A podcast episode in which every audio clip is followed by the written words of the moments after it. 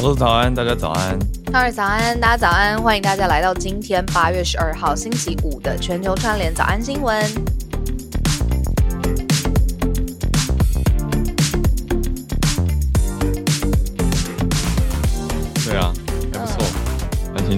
是我们看到社群有一个要提醒大家，我觉得要小心的，蛮不轻松。好，先先讲一下这个，嗯，诶，这个是七个七个 App。伪装成嗯，伪装成这种所谓的 productivity apps，就是提高你生产力的这种应用程式。可是，可是，治安人士说要提醒大家要把它删掉。我看了觉得有点触目惊心。所以，如果有人呃说，就是哎，你装这个。A P P 要特别特别小心，它是提升你生产力，就是让你的工作速度啊、效度啊，呃，都更好的状况之下，你要特别小心，它是不是一个恶意背后的恶意软体程式？对，嗯嗯，现在这讲的这个是在苹果的 App Store 里面，特别小心，有七款特别被点名出来了。啊，我当然还没有一个一个去检查，可是我觉得看下来。的确，他有举出一些，有一个位治安人员，他的 ID 叫做 Privacy First，嗯，这个 ID 取得蛮好的。好，Privacy First 呢，隐私重要。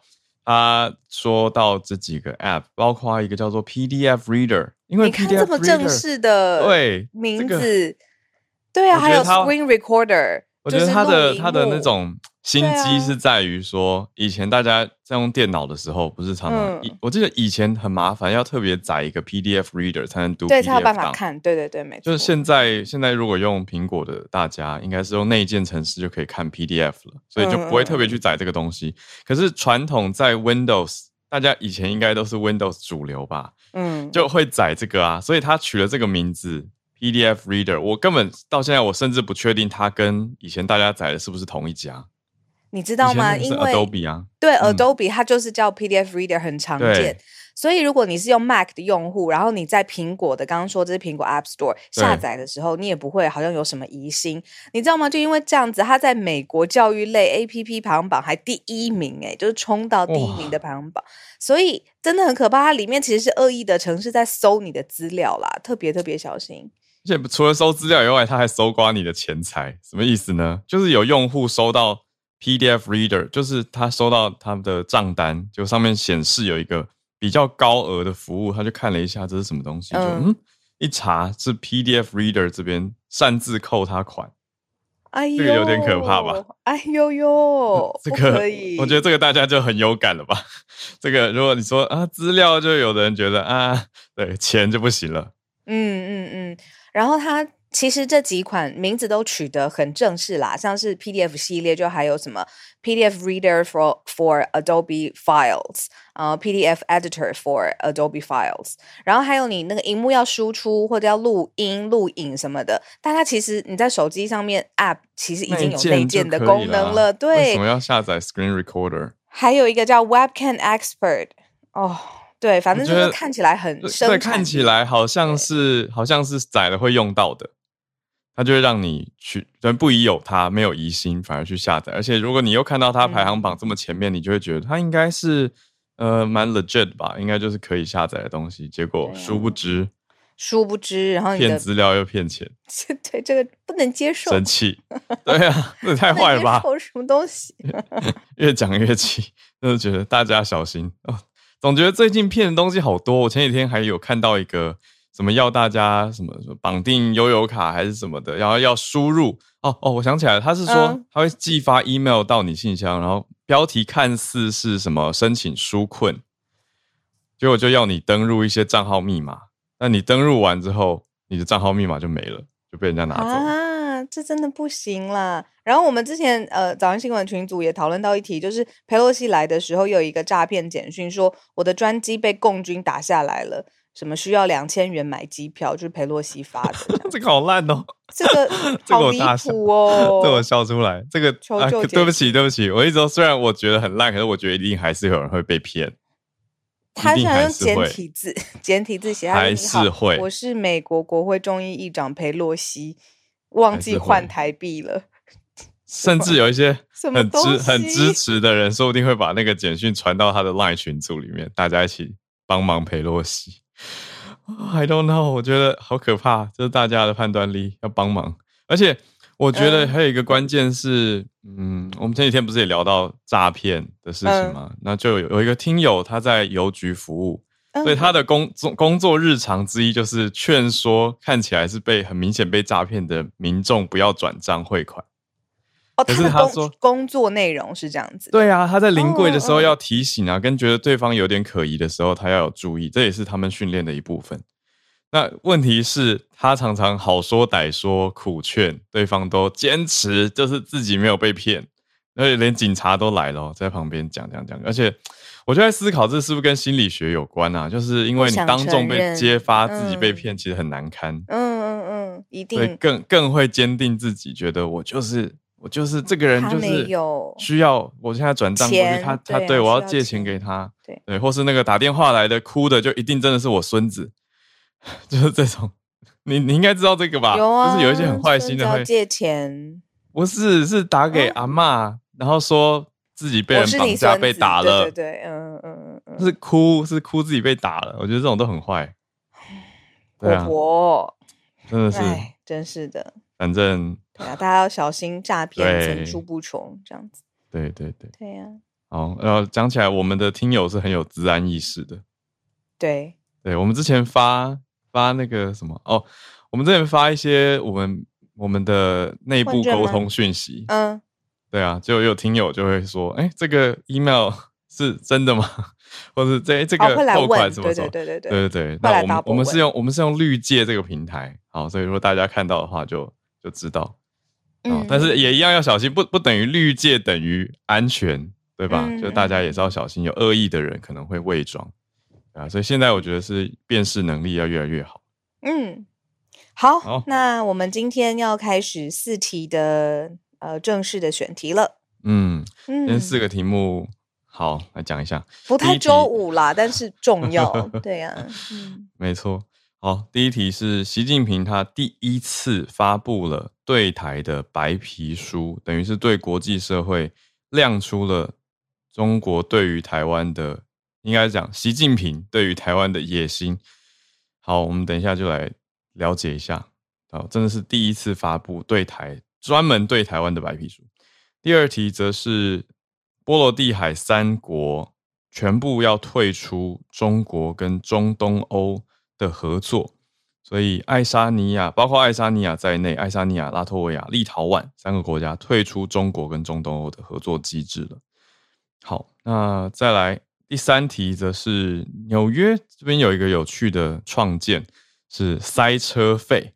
纽约要对车辆收塞车费了，这样预估可以有效减少进城的车辆。大家知道曼岛曼哈顿，呃的交通其实也还蛮，嗯，要怎么形容？有名的，有名的繁杂吧。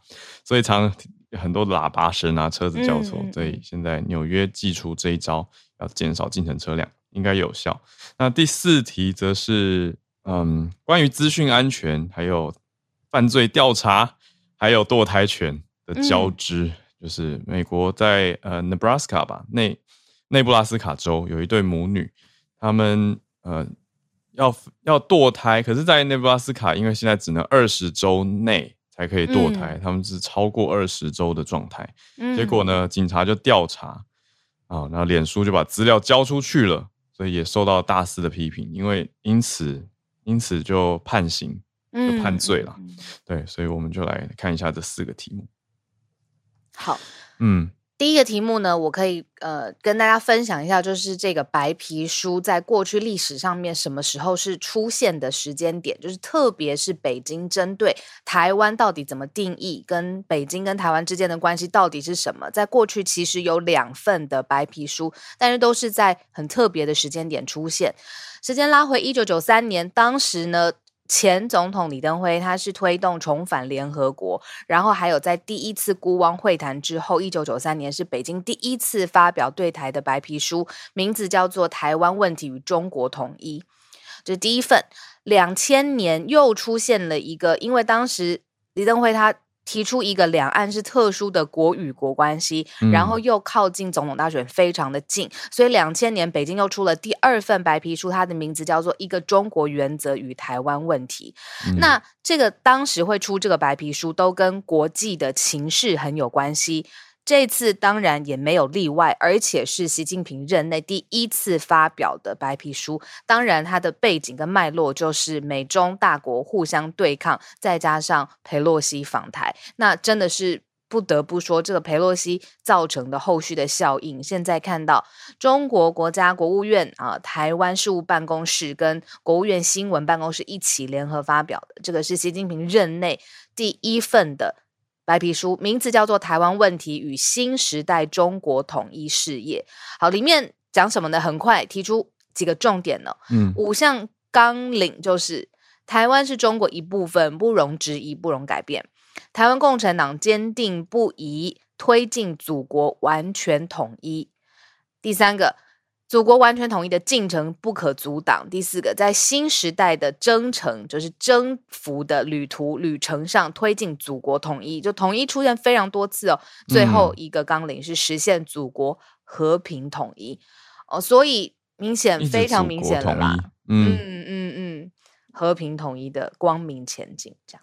嗯，我觉得很特别，因为狂用祖国，就就。对啊，就是一直讲说祖国，祖国，这次不是他不是用国家，哎，就这五项都用到祖国。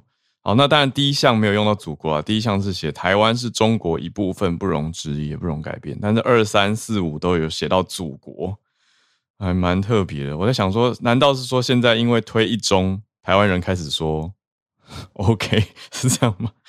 就是你知道，因为以前、嗯、以前台湾还比较坚持一些。啊，好，也有听友跟我说啊，有听友跟我说，浩尔，你是不是觉得中华民国已经消失？我说没有，不要这样讲。对，可是我我就说，那就是中华民国啊，不是中国啊。对嗯，对啊，对啊，但但我我只是觉得说，哎，对，好了，这题这么的复杂。可是现在，刚刚小鹿整理了很多过去中国也提过。白皮书，但是现在大家会特别觉得要放大眼睛看的是，因为是习近平的任内第一次发布对台湾的白皮书。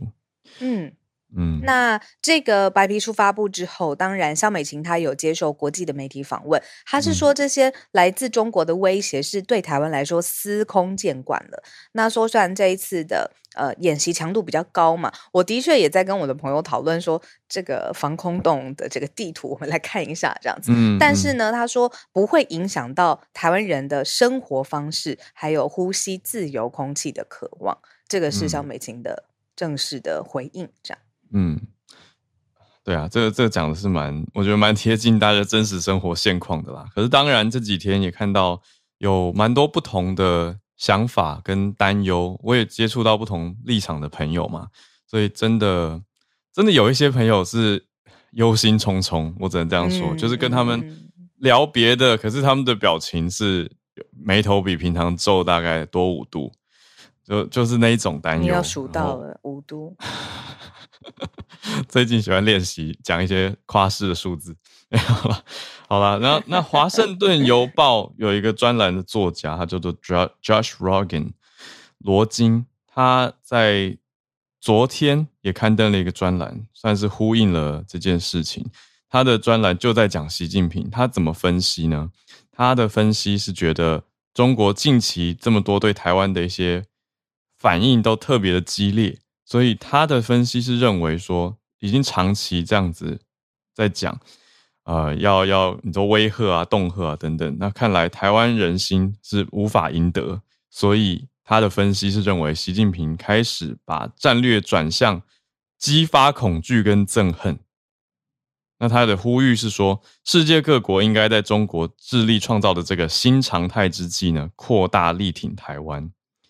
好，他这个文章当然《华盛顿邮报》是写给英文读者跟全球看嘛，对，但我觉得。我们自己在台湾读这个，我觉得可以思考的是说，既然有人要激发恐惧跟憎恨，我们是不是更应该要有自己的判断，而不要轻易的被激发恐惧跟憎恨？嗯，对啊，反而是一个反求诸己的内省的角度在想。嗯、那当然，我觉得小鹿讲的那个很好，就是国防的东西。一方面，我也真的没有看到国防部在推什么在地社区的一些演讲，或者是让我们知道一些避难防空资源，哦、没有看到啊。对，没有看到，更有对啊，让我们更有意识的。对啊，我是觉得现在网络社群已经很多很多，你看政府机关都做得很好了，可是我还在期待，我个人真心期待国防部的这个面向可以做得更好。嗯、我觉得国防部的 Twitter 现在速度很快，这个我觉得很赞。嗯、对，可是其他你说社群媒体方面的一些连接来往跟资料发布，我觉得好像没有很很及时。我想起来之前有出一个小手册。然后小手册里面告诉大家，就是，很多批评啊，对，没错，重大什么伤亡的时候应该怎么办什么的。嗯、第一步叫救护车，这个我记得，这个有有 出现这种，就是被被网络上面放大检视，就是说这是什么时候了，怎么这样子做的这种类似的资讯，就是有更多可以提供的、更该提供的资讯应该优先啦。就是关于你说社区，我觉得社区国防意识，我觉得这是应该要去促进的一件事情。嗯，对啊，对啊，就是如果真的有袭击的时候躲哪，或大家应该怎么应变，怎么做？对啊，对保护自己的几几种步骤跟几个过程这样。对，叫救护车真的就不用写了。嗯啊，嗯，好，所以我觉得同时两项，就是一边对外也是应该要炮口对外，可是对内也要自己反求诸己，我觉得都要有。嗯，好，所以大家继续的团结起来，不要被恐惧跟憎恨刺激到了。嗯嗯，好，我们接下来第二题讲我们比较少聊的几个中东欧的国家，中部跟东部的欧洲的国家。嗯、那这一题是延续上面而来，就是说中国现在当然，嗯，在国际的视视野上面讨论非常多，他实际的朋友跟实际跟他在贸易框架当中靠很近的盟友到底有谁呢？那今天来介绍这个叫中国跟中东欧国家合作的一个机制，里面呢当然就是指的中共，还有像波兰啊、捷克啊、阿尔巴尼亚、呃、保加利亚、立陶宛、拉脱维亚、希腊之间的经贸合作。嗯、那过去呢有称十七加一的合作，就是大概你可以算算大概十八个左右吧。那但是呢，现在。二零二二年八月份，爱沙尼亚跟拉脱维亚的政府宣布退出这个合作的机制，所以整个成员最后只剩下十四加一，也就是它逐步的在慢慢退出中东欧的国家，慢慢逐步在推出这个嗯所谓的国家合作机制。那当然就是这个进入跟退出。除了在经贸上面有判断之外，嗯、政治上面当然也意义也是一个选边。所以今天我们掌握到的是，在今年的八月，爱沙尼亚、拉脱维亚都退出了。对那当然之前立陶宛非常亲近台湾嘛，对，对没错，立陶宛早就退出了，这样子。对，就五月那个时候，立陶宛有一波被中国制裁跟跟批判。那当时的各个立陶宛的措施之一，也不止这个啦，之一最最主要这个就是退出。中国中东欧国家合作机制，那加上今天八月宣布的拉脱维亚还有爱沙尼亚，这样就挤满波罗的海三国了。可是我刚刚一直在卡在脑子里的是，以前历史课为什么老师都要讲波罗的海三小国啊？哎，对啊，为什么啊？三小国是现在就融合成波罗的海了吗？没有啊，只是现在就大家会讲，就把那个小字去掉，就讲波罗的海三国。可是以前真的小时候就国中的时候，我印象很深刻。我脑子里有历史老师的声音，他就是会一直讲波罗的海三小国这样。我就想说，哎，对啊，以前的印象语速好快哦。你知道，对对，那个老师讲话嘛很快，对，就是会觉得，哎，以前学的，因为默默加一个小字，就会融入在你的印象里面，就会觉得啊，他们很小很小，的确也没有很大啦。可是现在我在想，这个是政治正确嘛？就不能叫人家小国。这个不仅是政治正确，你对人也不要随便叫人家小。比如说，我很习惯大家叫我小鹿，可是如果你叫人家小什么什么什么，搞不好有人会不开心。哦，可是如果是大叔大婶叫人家哎小林啊，我就觉得很亲切啊。懂懂懂懂懂。对，所以还是要好像还是看人，重点还是看人。好，所以总之我们讲到波罗的海旁边的这三个国家，现在挤满了啦，就是一起退、嗯、都退出了。就继五月立陶宛这个黄绿红国旗的立陶宛之后呢，现在也挤满另外两个，所以十四加呃十七加一变十四加一。对，没错，就是慢慢退出了，这是我们很少碰到的这个中东欧的国家。嗯、对，还有一个亮点就是了，就是退出之后呢，爱沙尼亚也有一些呼吁跟宣布。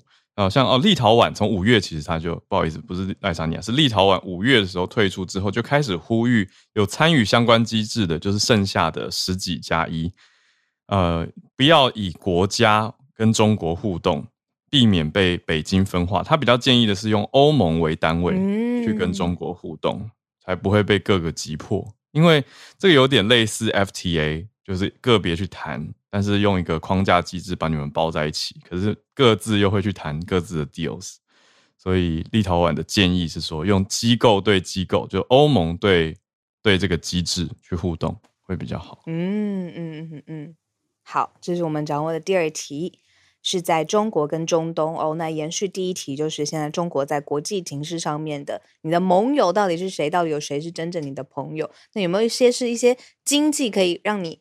吸引过来的有一些好像还是不行，嗯，好，那第三题我们来看美国，美国纽约东岸这个城市啊，真的是，嗯，很多文化的活力，当然也是非常多的人口嘛。那呃，这个进出城尤其塞车的时候，你说从纽约到布鲁克林，或者是你到其他的地方啊、到 Upper State，都有很多很多的塞车的问题。这是一个充满活力的城市，塞车怎么办呢？现在做出一个新的法则。嗯，新的法则就是明年底开始，现在在预告了，明年底对驾驶人会征收一天最高二十三美元。嗯，这样算起来。是听起来没有很贵，可是如果你每天开车，也是会有一点顾虑。哦，这样的塞车费预估可以减少百分之十五到百分之二十的车辆进到曼哈顿，这个比例还蛮高的。你觉得可以吗？五分之一左右。你是说真的有效这样吗？对，真的有效吗？我觉得有效吧，因为曼哈顿本来停车费也蛮高的，所以这两个再加在等于再加上塞车费的话，开车的成本会高很多。所以就应该会少一点，应该会变成真的就是比较有钱的人比较 没有差别，他照样开车，他本来可能就有很舒服的停车位，但是其他人如果本来停车位就很贵了，再加上这个塞车费，就会觉得啊，那我可能换一个方式去搭地铁，搭比较久一点，或者搭火车来进城吧。嗯。我帮大家补充一个，就是我我觉觉得在那个益智节目上面会出现的冷知识的题目，那大家下次去看益智节目 的时候就不会出错了。就是呢，在美国来说，现在纽约是全美塞车最严重的城市，但是呢，为什么会有这个塞车费？是美国现在仿效当年的伦敦，伦敦从二零零三年的时候就开始征收类似的费用了，所以纽约也不是第一个城市有塞车费的。那伦敦当时也是。要希望用这样子的塞车费的争取去缓解城市塞车、塞车跟堵塞的情形。对不起，为什么“车”这个字发不好？塞车跟堵塞的情形这样子。好，那以纽约来说，到底它征收的范围是在哪里呢？结果是从曼哈顿中城在六十街左右，然后到非常南端一个叫 Battery Park 呃炮台公园的地方哦，反正就是市中心的商业区的车辆要来征收塞车费一个区段。嗯对啊，真的是市中心，哦，所以所以也不是整个曼哈顿啦，哦，是从呃 Sixty Sixtieth Street 开始到 Battery Park 这个南端的炮台公园，就是最最最呃比较南边这边，好，哦，所以希望有效喽，就看看。可是算下来，对有些人来说，我觉得负担也是不小，尤其如果他本来是每天要开车进到这个区段的驾驶人。嗯嗯，那这个尖峰时间进去市区的费用可能是九块美元到二十三美元不等，还有过夜费，过夜费则是五五块美元，就是如果是晚上的话。好，总之就是收钱收钱收钱。那我想到另外一个可以参考或一起来讨论的是，嗯，好像没有在节目上聊过，就是我之前听到的时候很震撼的是，新加坡你光考驾照就要七十万台币。就是你为了你为了要拥有一台车，你的前置作业就要先花掉这些什么各种申请啊、费用啊、规费啊、考考照啊，他从用用这个方式当门槛，嗯，因为新加坡就是就是国家也是城市嘛，所以就就一并处理。那像纽纽约，因为它是一个大的州，但是我们我们刚刚讲的是纽约市中心，纽约市自己的政策，嗯、对，那很多车是从外围开进来，嗯、所以又不太一样。对啊，这个费用等于是很大的一个门槛，就先挡在前面。嗯嗯嗯嗯。那我如果在新加坡，我就不会想学开车了，就用、嗯、就是大众交通工具。对啊，所以我觉得大家应该也可以聊聊，如果有新加坡朋友的话，有在开车的新加坡朋友应该没有很多。嗯，我觉得可以就此来推估。啊、那我认识的，我对我就是因为有认识到一个，哎，难得有开车，我就跟他聊一下，就发现、嗯、哇，原来这么贵啊！对啊，所以他后来也把车就收掉了，就是开了几年又决定不开了，因为那个负担成本也是比较高的。嗯嗯嗯。好，好，今天我看 Charlotte 在，然后刚刚我们要讲的是第四题，嗯、这个。哦纷扰多时，然后执行下来也出现各种缝隙的。对，好，刚刚我讲到标题的时候讲母女，我觉得讲仔细一点点哦，就是在内布拉斯卡州有一对母女，为什么是母女呢？是因为妈妈四十一岁，女儿十七岁，结果大家说是妈妈在帮助女儿去到呃，就是在在州内堕胎，所以就妈妈被面临五项罪控。哦，对，应该说控罪啦。那五项指控，那其中一项是说，根据二零一零年已经明定的法令，就是离现在十二年前明定说，只能怀孕二十周以下才可以堕胎，所以超过了这个周数。对，那他女儿则有三项控罪，那是隐匿或遗弃尸体，所以母女都就被控诉了啦。好，那母公司脸书的母公司 Meta 则是说，哦，我们因为因为他说，加州法院呃内内布拉斯卡州的法院命令没有提到堕胎，所以是就要他说就在 Roe v. Wade 之前，对 Meta 的说法是说，他们觉得 OK，他们收到要调查要提供资料的时候，第一点不知道这是关于堕胎的调查，第二点说这个是在六月 Roe v. Wade reversed 之前的那个历史性裁决之前。所以他们的意思是说，他们不知情，只是提供资料，就法律规定他们这样做，公司就是遵循政府政策而已。嗯、可是现在大家因为现在的时间点，嗯，对，所以大家就在说啊，那这是不是很危险？我们的各资、嗯、还有一些你说移动的行动资讯，可能都在 Facebook 上面。嗯，嗯，所以 Facebook 如果对外这样子讲说，我们只是依法办事而已，就把资料送出去，那这样用户是不是又会有更多的疑虑？嗯嗯嗯嗯，对啊，所以我觉得这一则是看了会让大家觉得有一种 担心加震撼吧。就是脸书就就把资料所谓关键资料交出去，可是从报道也没办法看到看到细节是哪些是所谓关键资讯、时间点定位或他发的内容文本呢、啊？发的内容文本这个我觉得很私密耶，而且还提交了。不知道，如果政府强制企业这样子做呢？可是政府可以吗？这个是不是要请教我们的好学姐？没错，对啊，所以反正这一则就先讲到这边，这是现在目前的现况。现在是指控啦，但呃，所以还没有判刑。可是，嗯、对，可是就是，嗯，蛮蛮好像蛮难翻转的，或者是要看到时候律师怎么怎么去主张。对不对？对啊，你看一个法律呃的利益是一回事情，实际执行层面各个单位，你说当事人，然后配合的单位，involved 的单位，又出现很多特例的情况，然后好，接下来如果打官司，这个官司的结论又会成为一个先例，嗯，就是它是一个持续变动的过程，对，对，嗯。好，那我们就来进全球串联的时间啦，也欢迎大家来举手跟我们分享你所关注的题目。或者是有没有人要补充交通政策，也都欢迎。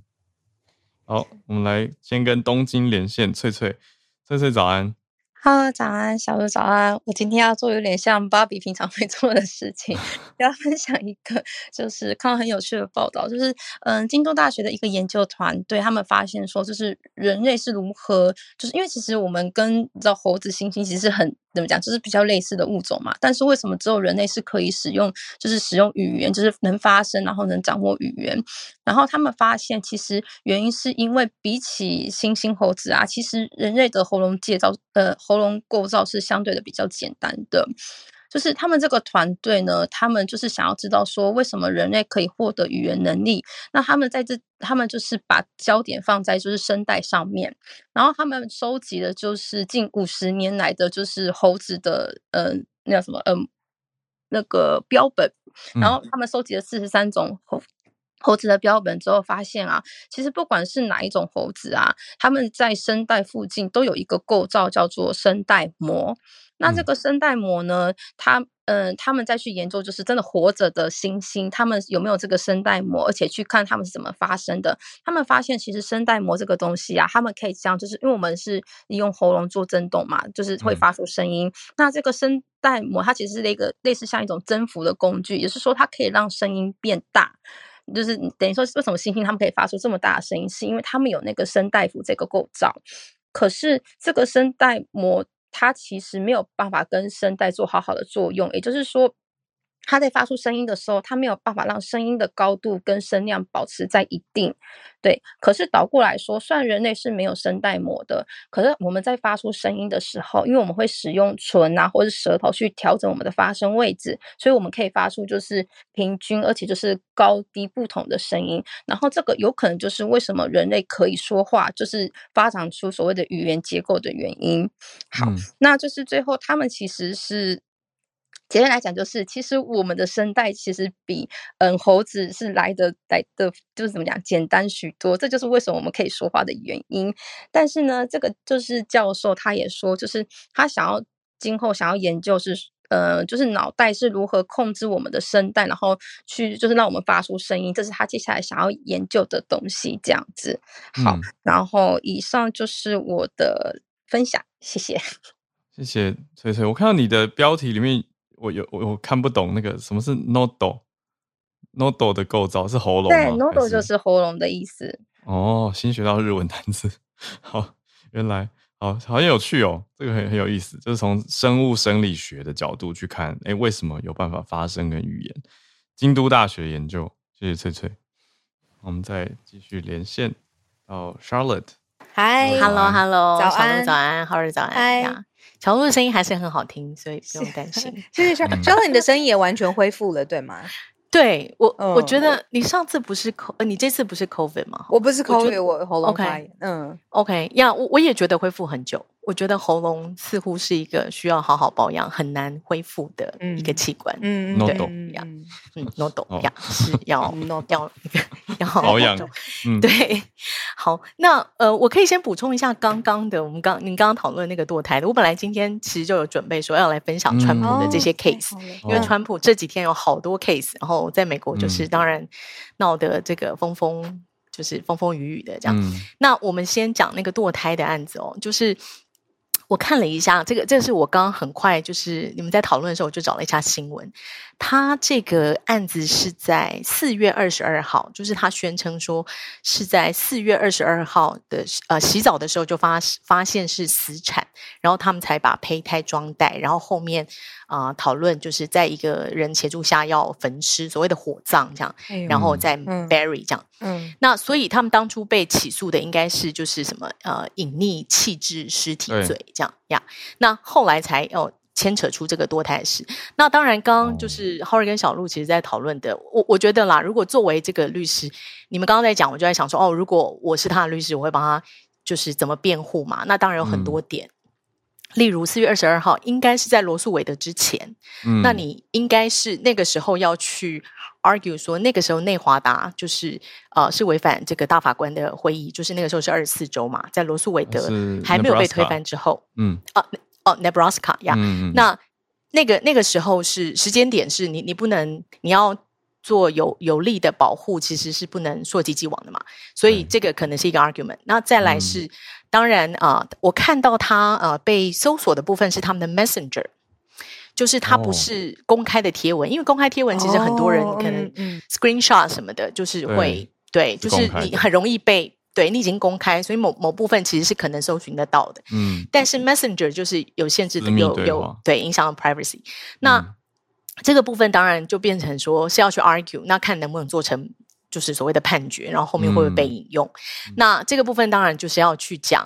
你可以想象，Meta 或 Facebook 在这个使用者 user 的这个 agreement 里面，他一定会写说他有权啊。然后在这个啊、呃、被法法律要求的时候啊，法官要求的时候，检察官要求的时候，或政府的法规，他有权怎么样怎么样怎么样，反正他有所有的权利啦。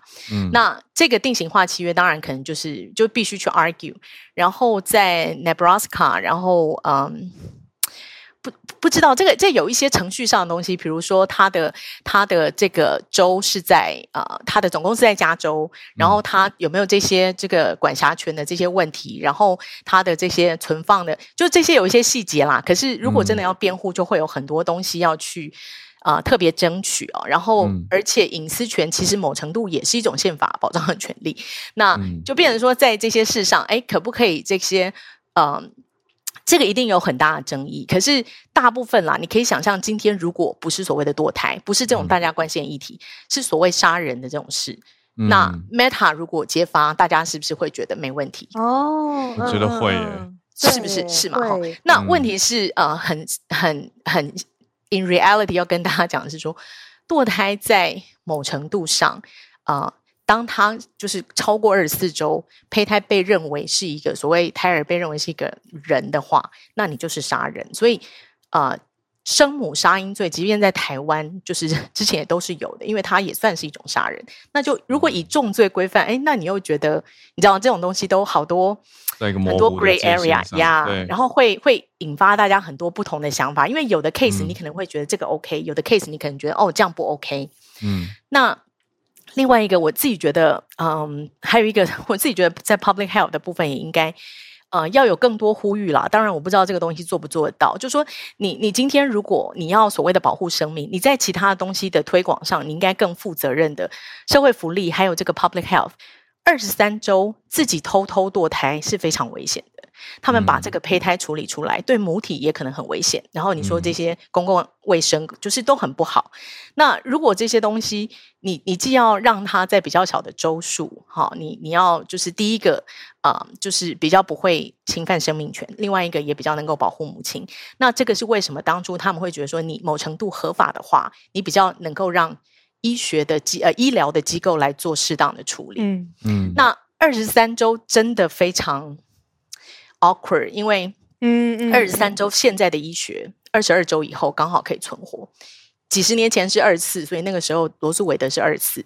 现在医学往二十三、二二，就是已经越来越到这个亚往前了。所以二十三周它是可以 survive 的。那这个东西会影响啊、呃？或许这个东西 maybe 要想演，要要要解剖，要看这个这个胎儿他的状况是不是可以 survive。能不能被算是一个人？那构不构成杀人？这这当然就是如果要辩护的话，就好多东西可以，就很多细节啊，像大家看这种法庭剧一样，就很多细节跟争议要从个案去去去找到这个事实啦。嗯嗯嗯。但其实我觉得公共政策部分也很多，就是即便啊、呃，在这么分裂的情况下，我觉得呃，我们不能很 cheap 的说哦，你保护生命权，那也不能很很啊，呃、就很直观的直接说，嗯，对，就侵害。那同样的。呃，为什么我会刚刚讲说你二十三周其实相对其实不是很安全？那当然，当你在说 pro choice，你在保护你的自由意志，就是这些选择的权利的时候，嗯，其实啊、呃，也可以稍微做得更好一点，就是说让他在比较 public health 方面，在比较早之前，无论基于什么原因，你选择要要处理掉，就是要要做这个这样的手术，嗯，或许在前面也是一个比较负责的做法。但是你知道这种东西就是。呀，我觉得各方面的政策都必须配合啦。嗯，哎，Charlotte 想请教一下，在法律的实证上面啊，怎么去衡量什么权利比较重要？这种抽象的权利，例如说生命权跟隐私权，法律是可以判断说或决定说哪一个权利是现在保护的重点吗？通常生命权应该是比较重要啊。我是说，通常我在讲说，比如说今天，啊、呃，就是 有有一个人现在可能被绑架，然后他有生命危险，然后我觉得这是隐私，我不能告诉你在哪。嗯，这个时候就这有一些东西是大家很直观就可以想象的，直观的这个是对。那有一些就会比较直观的，对啊，对对，所以这个东西是有些争论。生命权通常是你可以想象关于人身体的。那隐私这种就比较像信息的，就是你的身体啊，然后你的生命权是一个，然后再来哎伤害到你的健康啊，嗯、然后再来到你的自由、嗯、啊，然后你其他还有工作权、隐私权是你的信息、你的呀，甚至你有这个什么免于恐惧的自由，各式各样的自由。嗯、可是一个比一个就会有不同的权利，怎么讲？这个利益的衡量呀，嗯，对啊，嗯，那有的时候要看个案啦。对，但是当然，基本比较，我相信大家心里要排，也是会排出一个可可以可以排出一个大致相似的。当然对，对对，有一些人的价值观或许会不同。就是说，哎，我这个人重视隐私，即便死，我也不要让人家知道。好，可能有人会这样说。对对对对，但是呃，法律上会 generally 会有一个有一个基本吧，是不是？对对对，基本的法益啦，就就人类的这个法益，对对的基本法益，对，大概是这样。谢谢，好。谢谢，不会不会，那那我要来分享我们川川的消息，啊、呃，不是我们啦，就是不是吴丽川川，就是呃呀，川普这这个礼拜很多他的新闻哦，然后我刚刚特别整理了一下，没有办法每个讲的很细哦，结果他现在呢，呃，有四个官司缠身，好，然后同时呢，呃，这个呃党内。党内的选举在初选也是非常竞争很激烈，所以等于这方这个各大报关于川普的新闻非常多。那最新的新闻是在八月十号，其实是昨天，昨天啊、呃，他啊、呃、在佛罗里达的那个庄园吧，嗯、就是是海湖庄园吗？就是被搜索，然后搜索就是跑去他们的地下室，在他放什么高尔夫球鞋啊、sweater 还是什么一些就是一些杂物的地方。搜出了一些箱子，说要把它带回。好，嗯，那这个其实是川普涉及的第四个官司。那我简单 讲一下，川普现在有总共有四个官司，是哪四个？第一个是大家很熟悉的一月六号国会山庄事件。好，这个是他、嗯、他有的官司。那大家知道那个时候他到底有没有教唆教唆？对。第二个是在他选总统前，他的这个啊、呃、企业也好，他的这个身家也好，嗯、有没有逃税的这个官司啊？嗯嗯然后第三个是啊，他一样是他的 business，他们的家族企业跟他的这些就是一些呃美其名应该说是一些做生意的方法有没有涉及诈欺啊？嗯、就是有一些管理啊，然后这是有一点 civil，然后跨到就是看有没有 fraud 这样。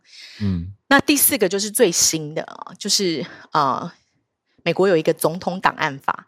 所以每一个总统在卸任后，他是有一个 SOP，有一个法律的规定，要交回一些资料。对，你要交回所有的东西，然后什么东西要做什么样的记录，然后呃，什么东西，比如说，即便是人家送你的礼物，或是做的什么，就是呃，给给你的通信，也很多都是啊、呃，属于要存档或者是归入档案室的。那川普自己以前也批评过，就是呃，Hillary 跟好像克林顿吧，他们以前用私人的 email 嘛，嗯、不是那个时候有什么电邮门，嗯，在在做这些国家重大机密或者是一些呃国家事务的这些这些沟通哦，那他就是批评他，可是他自己的 变成说，他现在在档案部分啊、也被就是现在涉嫌就是违反这个档案法，那原因是他去年被带回十五箱。大家认为，FBI 认为他应该缴回而没有缴回的、呃，这些啊、呃、档案，就是档案或者是物物品。那他是说，哦，里面就是一些纪念品啊，他的东西啊。那可能 I don't know，maybe 就是有一些东西，比如说某某元首给他的什么东西，他觉得那是他的，可是可能对十五箱，好，不是十五箱，十五箱哦，十五个 box。那这个东西，呃，档案法它的执行就是。呃，因为涉及这些呃重要的国家机密，然后可能可以以以这个刑事罪来啊、来处置。那这个东西已经有很多潜力了。嗯、其实之前就有一些什么国安局啊，然后一些高官啊，都是因为这个档案没交回，或者是你呃不因删除而删除国家部分机密，就是会被判。各种不同的刑，然后也有、嗯、也有这些不同的官员因此去入狱，所以这个、嗯、这个等于说这是一个真的有在执行的法律，只是现在涉及的人是前总统。那啊、呃，那所以很多这个媒体 开始就是我我我我是还没有比较这个 Fox 或是比较亲川普的这些媒体啦。那川普非常有趣跟很特别的是，他昨天在纽约市中心被他好像进就是回到那个 Trump Tower 嘛，嗯，他被传讯，然后在面对这个纽约检察长的这个啊、呃、询问的时候，嗯、他直接。啊、uh,，decline，他拒绝作答。然后他说：“我引用美国宪法第五修正案。”嗯，那第五修正案就是你的言论自由嘛，嗯，然后也是你的缄默权呐、啊。对，就说你有不自证己罪，就是大家都会看那个那个什么那个 Miranda 那个那个啊宣言，宣言，对对呀，就是你有权保持沉默嘛。嗯、那他就是说，哦，我要就是 take the fifth。那意思就是说，嗯、我对，然后他当然后面就讲了一些其他的啊，说这个是猎巫行动啊，政治迫害啊，然后呃，要要就是抄我们全家，然后就是 I have no choice，、嗯、当然就很多很川普的回应嘛，嗯，那当然就是闹得很大。那可是为什么会跟选举有关？这个虽然有法律，嗯、因为呢，嗯、呃，川普对于在共和党内啊、呃、也赞成要弹劾他的人。发起了一波报复性的行动。所谓报复性，就是说，比如说你要初选这周，可是你有赞成弹劾我，我就会派出一个我的人马来跟你选。那他因为这样子，就是已经搞掉了很多，就是共和党内当初就是所谓的嗯支持弹劾他，弹劾他对弹劾他的人，等于是一个复仇这样。嗯，那所以现在已经剩下没几个，好像听说还剩下。几个在挣扎的，那很多真的就都已经被他搞掉，要退休或者是没办法选这样。嗯、那这样的意思是在说，共和党里面他的势力还是非常强大，很多他背书的候选人都还是过了初选。嗯、那呃，目前看起来他四个官司缠身，呃，除了这个共和党这个，如果这次行政选举大家觉得可能他的声势比较好，因为经济的关系，那川普很有可能会再选下一任的总统这样。嗯。大概是这样，哦、所以嗯，大家继续观察。哇塞，谢谢 Charlotte。呃，在帮这边可以帮大家补充一下，就 Take the Fifth 就是一个宪法修正案，不自证其罪。Charlotte 依我的理解，就是他一旦一开始 Take the Fifth，他后面可以每一个就是问题，检察官的问题，他都可以就是持续 Take the Fifth，就一直不答。嗯，但是他如果打破了这个，他不用 take the fifth，他只要回答一个虚假的答案，就是很可能这又变成另外一个官司，比如说作伪证啊，或者是不尊重司法等等。所以大家会有一个 impression，就是你你既然 take the fifth，你就是有一些不能说的东西，这样子是对的吗？嗯，很多人会这样想啦。不过刚刚你小鹿讲的有一点，其实是要做一点调修正的是，嗯啊、呃，被告其实是不会被。啊，不不会被控伪证罪的，哦，就是说，因为在国会听证，哦，懂懂懂，嗯、对对对，因为一般的刑事被告，就是他可以想象这个是人之常情，就是你没有办法做对自己不利的陈述嘛，嗯、所以你如果没有说了实话，啊、呃，等于说你你采取缄默，那检察官就是要一直一直一直举证，举证到这个整个法庭形成你有罪的新证，嗯、那你这样还是，即便你从头到尾沉默，只要证据说话。还是有可能，大家都或者是陪审团达成有罪的判决。嗯，那他一旦开始讲话，也没什么关系啦。其实通常，呃，我觉得 take the fifth，或者说保持缄默权，对于很多人哦，这个就是一般的法律常识，就是呃，一般的状况下，呃，在还没有请律师前，的确答太多，对。当事人不是很有利，我我是、嗯、对我这样讲原因不是说当事人要说谎，嗯、而是很多当事人其实没有办法把话讲得很清楚，所以可能在法律上这件事情是一个对这件这件事不是这么违法，但是他会讲成说啊，我就我我现在也一时举不出例，就是说他就讲了一个说对自己很不利的、哦，对对对对对，但实际上。不是他说谎，而是他的这个尝试认知，他就会讲说：“哦，我我就直接这样做啦，或是什么，我就……啊、我想说这样也没关系。”结果是法律上面的红。对对，那那实际上对他比较不利。可是实际上本来他的行为并不是，即便是真实，也没有这么严重。这样，嗯、所以有的时候、嗯呃、说法问题，就那个说法很重要，所以律师就会有法律概念来。来修饰一下说法，是这样吗？对，或者是说，我们做律师，如果在讲，当然律师大家会知道，有很多人会觉得说，啊，律师是不是很会说谎或什么的？那有的律师会讲说，嗯，或是他很会避重就轻，或者是选择性。但是如果更准确的讲，应该是说，即便是很追求真理或比较公正的律师，他会在讲事实的时候尽量呃平铺直述，有点像。嗯嗯比较也不能说像记者啦，但就是要非常的尽量的讲的很客观，很很呀呀，很很平淡的，然后不会带有各种加油添醋的其他东西。嗯嗯、那有的有的当事人，他比如说他情绪脾气很不好，那你一讲话随便一凶，就是即便他真的没打，那看起来就是很很就是劣势嘛。嗯，就是你知道我意思，就是有的时候会有对观感啊，然后别人的感觉，所以呀，所以。即便不用 take fifth，但是大家谨言慎行。如果真的遇到这个嗯刑事案件的话，呀，嗯、等就是 call 一个律师来，可能是比较好的。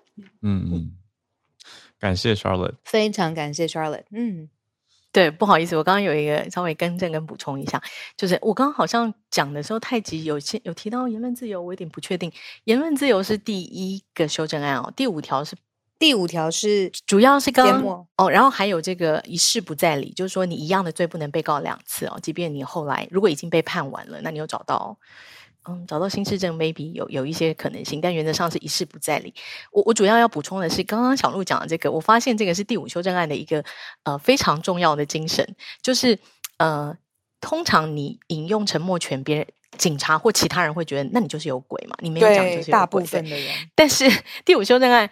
呃，真真正的这个就是它的精神含义跟内涵，就是说，这个缄默权是他不会被迫做出不利于己的证词。对，对也就是说，呃，即便我缄默，也不代表我有罪。那你你不能不能有一个事先的这个新证哦。嗯、所以这种像我们在学这个修正案，或是比如说，在每一个人被呃证明有罪之前，你要假设他是无罪。对，这些东西他要特别写，就是因为会 against intuitive。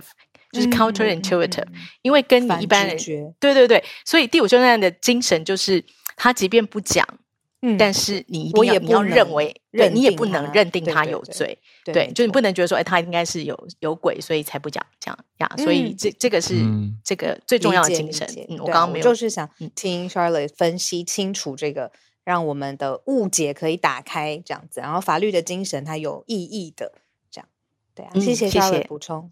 哇，这个大整理上了一课，对啊，对，我终于知道川普最近到底为什么这么多新闻，就是之前有点看的糊在一起，但今天听完，OK，四个案子清清楚楚。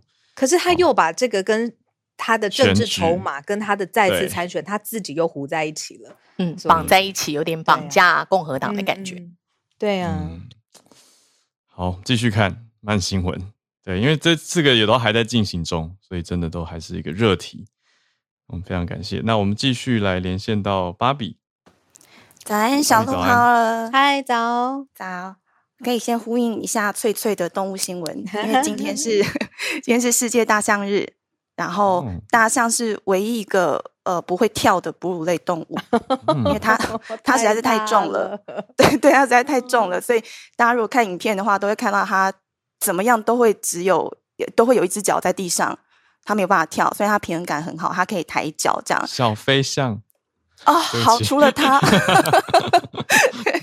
然后大象也是陆地动物上就是呃孕期最长的，它有二十二个月的孕期，所以它们怀孕是非常辛苦。对，嗯、然后今天跟大家分享这则是在英国东北部的一呃一区叫呃诺森伯兰郡，在这里的阿尼克城堡旁边有一个被誉为世界上最毒的阿尼克花园。阿尼克城堡是当地就是很著名的地标景点，应该大部分听友都看过，因为呃，电影《哈利波特》里面的霍格华兹城堡就是这里，在这边拍摄的。他在上第一堂那个魁地奇课的时候，然后阿尼克城堡呃，阿尼克花园的铁门上他就写得很清楚，就是大大的骷髅标志下方写着这些植物可以杀人，因为里面呃种了大概上百种有毒或是有麻醉作用的植物。那游客呃必须先接受定点的讲解，呃注意事项之后，再由导游带领进去参观。然后你必须全程穿着防护衣，而且禁止去闻或是碰触，更不用说吃园内的任何植物，因为你即便做好了所有的防护，还是有就是游客经过特定的植物旁边的时候，不小心吸入气体后晕倒的案例。可是晕倒已经算是最小的，就是最最轻微的。然后这里有很多植物是我们很常见的，像是杜鹃，它的花叶里面含有青木毒素，就是会攻击我们的神经跟消化系统。那还有一种叫做桂英，它的叶子里是含有氰化物离子的成分。然后呃，可溶于水的氰化物就像是氰化钾，它就有剧毒。这个如果是柯南迷的话，就应该很熟，因为常常在剧中有人被毒死的时候，柯南上前闻一闻，就会在心里讲一句“杏仁味”惊叹号这样，然后画面就会有锯齿的对话框。可是题外话一下，因为氰化物如果说进入人体的话，除了是由肝脏代谢之外，有一小部分它会进入呃经由呼吸排出体外，所以氰化物中毒的确不无论轻度重度，它真的呼吸当中都会出现杏仁味。但是要你喝一口，就是，呃，就往生的话，就是要非常高浓度的剂量。所以其实要要人喝下有浓浓就是苦杏仁味的饮料，除非它本来就是杏仁茶，不然其实应该不容易。嗯、所以氰化物其实不太适合用来下毒。那会让这么多小说漫画家使用氰化物下毒的剧情，是因为氰化物它在二次大战期间是呃德国集中营毒气的主要成分。嗯，因为取得比较方便，所以。战败之后，有很多纳粹的高阶军官，他就是用这种毒物自杀，那就会让我们有氰化物可以快速毒发的印象。这样，嗯，那这里的一些植物，它的确是含有致命的成分，但是如果说处理得当的话，它也会变成就是治疗疾病的有益药物。嗯，那其实这个花园，它想传递的其中一部分，还有一个毒品教育计划，因为这里也有种罂粟大麻。那希望让民众更加认识这些有毒植物，来防止就是毒品有关的伤害。这样，嗯嗯，文章当中还有很多不同品种的有毒植物相关细节，有兴趣的朋友可以搜寻 BBC 放在旅游专栏的报道，以上跟大家分享。谢谢芭比，我觉得很有教育意义。The Poison Garden，谢谢。最致命的花园，嗯，在英国。好，好，今天最后连线来到，最后邀请一位林氏来连线。嗨，早，哈喽，早，小叔早。那我认真来问是，大家有多久没有拿起相机了？对，就是我们在讲，对，数位相机或者是单眼。那呃，这是日经新闻的一个日，从日本日经新闻来的消息，就是说，呃，目前看起来是呃，Panasonic 跟 Nikon 这两家过去呃蛮大的相机厂商，他们已经停止开发。低阶的这个数位相机，就是我们比较那种傻瓜，而不是单眼的这种数位相机。那呃，其实据统计，在过去二零零八年，就大概十几年前的时候，呃，大概全世界的数位相机的生产可以达来到一一点多亿台。那一直到现在，就是二零二二年的时候，它它的生产量已经降到了三百多万。对，这个数字是其实差蛮大的，那这个其实很大部分反映在于说，现在整个 iPhone 或者是其他的数位相机，对，它标题，它标题就是写说 iPhone 跟其他有镜头的智慧型手机，对，这是在它的新闻里面写的，不是我特别呃读后 iPhone，就是说他发现说智慧型手机已经取代掉相机很大部分的功能，甚至是说很多人会觉得说。智慧型手机拍的还比这个呃相机还要来得好。那未来的话，它的发展会变成说很集中在呃比较高阶的无反光镜相机。那过去的无反光镜相机的生产反而是在网上，就是那种没有反光镜但是可以换镜头的，比如说 Sony A 七、那个 Olympus 的 EM 系列，然后尼康的尼康 Z 系列跟。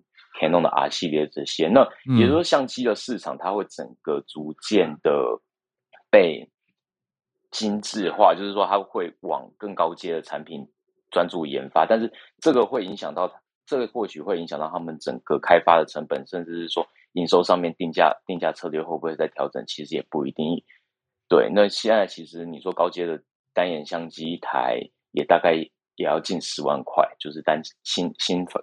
新品的售价大概也要近十万块左右，对，嗯，那这是目前整个相机市场，我觉得其实就一个常拿相机的人来讲，其实也算是看过一个时代的演变，就是从我们一开始拿小，嗯、就是学生时候拿着小数位数位相机拍一拍，到现在拿着单眼，但是又发现说，其实当有一些特殊需求，就是他们并不是需要单眼的需求的朋友，然后跑来询问说，哎、嗯，有没有一些可能他们是做牙医的，他们要偶尔要拍一些微距的，但是拿单眼太大，拿手机又太、嗯、可能又不是很清楚，然后拿相机的时候，然后我发现说。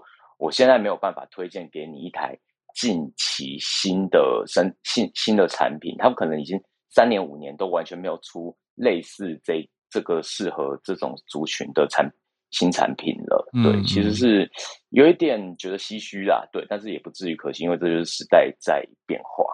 对，嗯、真的，真的。我以前还玩过底片，真的是，对啊，时代的变化。但现在还是有人在玩底片，就是，可是那个你说路上的冲冲向，那个叫什么照相馆，已经又少很多了。哦，对，连底片其实都一直在停止开发。对啊，对，嗯，因为现在数位相不是数位相机，手机的拍照有一些是用数位模拟的嘛，可是大家在乎的是成像看起来的感觉，所以拍起来看起来好看就好。大家有没有那么在乎它有没有反光镜等等的技术？